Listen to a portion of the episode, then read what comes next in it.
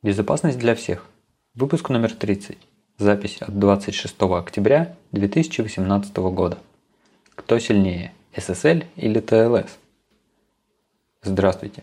Сегодня в выпуске. В медиабиблиотеке Live 5.5.5 обнаружено удаленное выполнение кода.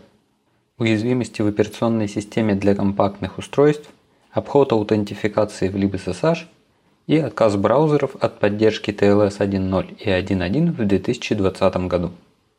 Итак, приступим. Исследовательница по имени Лили из команды Cisco Talos обнаружила в мультимедийной библиотеке Live 5.5.5 уязвимость, позволяющую удаленное выполнение кода. Эта библиотека с открытым исходным кодом используется в различных продуктах, в том числе в известных медиаплеерах VLC и M-Player. Проблемный компонент библиотеки отвечает за трансляцию медиа, а в частности за обработку HTTP запросов от клиентов. Из-за немного неправильной работы функции поиска заголовков у атакующего есть возможность вызвать запись за пределы буфера и тем самым добиться удаленного выполнения кода. Уязвимость получила идентификатор CVE 2018 4013 и оценивается в 10 баллов из 10 по шкале CVSS третьей версии. У данной новости есть небольшой нюанс. Изначально многие издания распространяли информацию, что данной уязвимости подвержен медиаплеер VLC. Этот плеер достаточно популярный, и поэтому новость вызвала резонанс. Однако в описании проблемы Cisco Talos упомянула, что VLC использует библиотеку Live 5.5, но не заявляла, что плеер подвержен уязвимости – Команда, разрабатывающая VLC, через некоторое время пояснила, что их продукт использует лишь клиентскую часть библиотеки и проблемный код не используется. Как видите, очень важно относиться к информации об уязвимостях внимательно. Вникать в технические детали и по возможности проверять, если что-то кажется сомнительным или непонятным. К другим новостям. Исследователь Ори Карлинер из Imperium Security Labs обнаружил в общей сложности 13 уязвимостей в операционной системе реального времени FreeRTOS и ее производных. Операционные системы реального времени используются в устройствах, где нужна высокая точность по времени и гарантированное время ответа на события. Например, такая система может использоваться в кардиостимуляторах. FreeRTOS достаточно популярная в своей нише система. Она портирована на более чем 40 микроконтроллеров, и используется в различных отраслях. Устройствах интернета вещей, аэрокосмической отрасли, медицине, автомобильной промышленности. Уязвимости были найдены в реализации сетевого стека операционной системы. Часть ошибок допускают утечку информации. Одна вызывает отказ в обслуживании, а еще несколько позволяют выполнить произвольный код и тем самым захватить контроль над устройством. Уязвимости были закрыты еще в августе, но информацию о них решено было не публиковать, чтобы дать время для обновления различных устройств. Следующая новость. В библиотеке LibSSH была найдена уязвимость четырехлетней давности. Библиотека реализует протокол Secure Shell или SSH.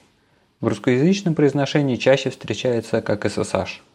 Этот протокол используется для удаленного подключения к компьютерам для управления ими в консольном режиме. Найденная ошибка немного курьезная. В протоколе есть разные сообщения. Среди них запрос аутентификации, который клиент посылает серверу, и ответ, который сервер посылает клиенту, если он прошел проверку. Уязвимость находится на стороне сервера. Суть в том, что если сам клиент пошлет сообщение об успешной аутентификации, то сервер посчитает, что аутентификация прошла успешно и пустит клиента. И последняя на сегодня новость. Сразу все компании, разрабатывающие основные браузеры Google Chrome, Apple Safari, Microsoft Edge, Internet Explorer и Mozilla Firefox объявили о том, что в 2020 году прекратят поддержку протоколов TLS 1.0 и 1.1 в своих продуктах. Вся новость поместилась в одном предложении. Но чтобы было понятнее, о чем речь, я расскажу, что это за протоколы и почему от них отказываются. Изначально протокол HTTP разрабатывался для ученых, для обмена знаниями. Позднее веб и интернет вошли в жизнь обычных людей. Потом появилась необходимость различать отдельных пользователей и защищать передаваемые данные. Для идентификации пользователей придумали куки, для защиты данных – SSL. Первая версия протокола SSL была разработана компанией Netscape Communications в 1994 году. SSL расшифровывается как Secure Socket Layer – слой безопасных сокетов. Одно из важных слов – слой. Концепция сетевых протоколов основана на слоях. На первом – физическом уровне – описано, как устройства взаимодействуют при помощи физических сигналов – электрического тока, света, электромагнитных волн или чего-нибудь еще. Второй уровень называется канальный. Он определяет, как взаимодействуют близлежащие устройства, как они адресуют друг друга. К этому уровню относится, например, Ethernet. Третий уровень сетевой. Он позволяет строить маршруты, используя логическую адресацию. IPv4 и IPv6 относятся к этому уровню. Всего в идеальной модели 7 уровней. Я не буду перечислять все. Отмечу лишь, что основная идея – скрыть детали низлежащих уровней от вышележащих. С учетом этого принципа и был разработан SSL. Он представляет из себя прослойку, поверх которой может работать практически любой протокол верхнего уровня. В случае веба Протоколом верхнего уровня является HTTP. Вместе SSL и HTTP называются HTTPS. Первая версия SSL разрабатывалась силами одной компании, без привлечения сторонних экспертов. В результате первый блин получился комом. В протоколе были найдены серьезные проблемы. Поэтому публично была представлена только вторая версия SSL v2. Произошло это в 1995 году, но в ней также были недостатки. Поэтому в 1996 году была представлена полностью переработанная версия протокола SSL v3. Следующая версия, вышедшая в январе 1999 года, называлась уже TLS – Transport Layer Security – безопасность транспортного слоя, если дословно. Она не очень сильно отличалась от SSL 3, но отличия все-таки были – TLS версия 1.0 можно считать как SSL 3.1. Для обратной совместимости в протокол TLS 1.0 добавили возможность понизить версию до SSL 3 при установлении соединения. Это впоследствии привело к атаке, в рамках которой сначала понижалась версия протокола, а потом эксплуатировались слабости старой версии.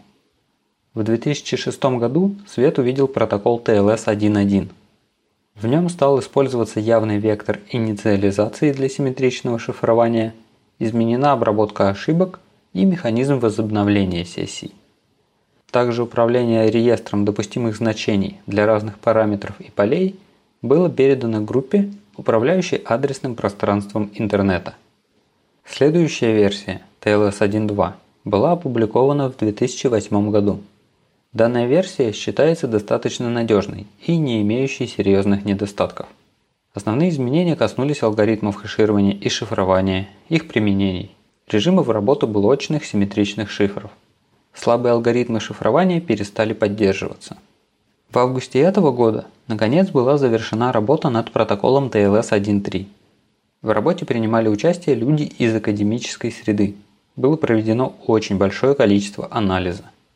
В новой версии были удалены устаревшие алгоритмы, переработана схема выбора режимов шифрования. Также была упрощена схема установления соединения. Теперь всеми нужными данными клиент и сервер обмениваются за один заход, а не за два, что повысило скорость установления соединения. На текущий момент протокол SSL считается небезопасным. На серверах SSL v2 и SSL v3 должны быть выключены. Многие приложения и серверы уже отказались от него. TLS по сути новое имя для протокола SSL. В протоколе TLS версии 1.0 и 1.1 за прошедшие несколько лет были найдены различные ошибки, которые на данный момент устранены.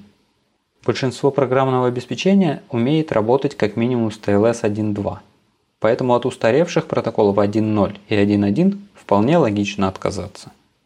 На сегодня все. До следующей недели.